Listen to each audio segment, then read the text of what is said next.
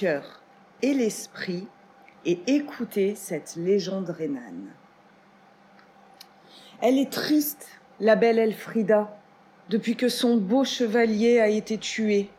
L'horrible comte qui l'a convoité l'a assassinée juste avant leur mariage. Depuis, Elfrida pleure tous les jours au bord du Vaubourg.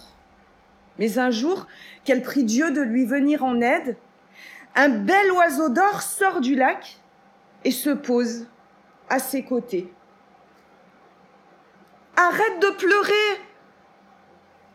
Tu nous mets en danger! Les poissons sont déprimés, les nénuphars périssent à cause de tes chaudes larmes et le lac, il va déborder. Je vous demande pardon, je suis inconsolable, mon amoureux me manque tant. » L'oiseau décide donc de rendre justice et tue le comte. Elfrida est soulagée, mais toujours aussi déprimée. Alors l'oiseau lui propose « Je vais te rendre ton amoureux. Tu vas pouvoir l'épouser, mais tu dois promettre de ne poser aucune question. Tu ne sauras jamais ni d'où il vient, ni comment c'était, ni comment il est revenu. » Et les voilà tous les deux heureux, amoureux. Mais ce bonheur ne dure que très peu. Elfrida est rongée par la curiosité.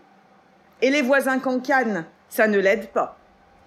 « Moi, je pense que dans un couple, on doit tous dire « Oui, et puis, si le bellâtre ne veut pas dire d'où il vient, peut-il dire avec qui il était ?»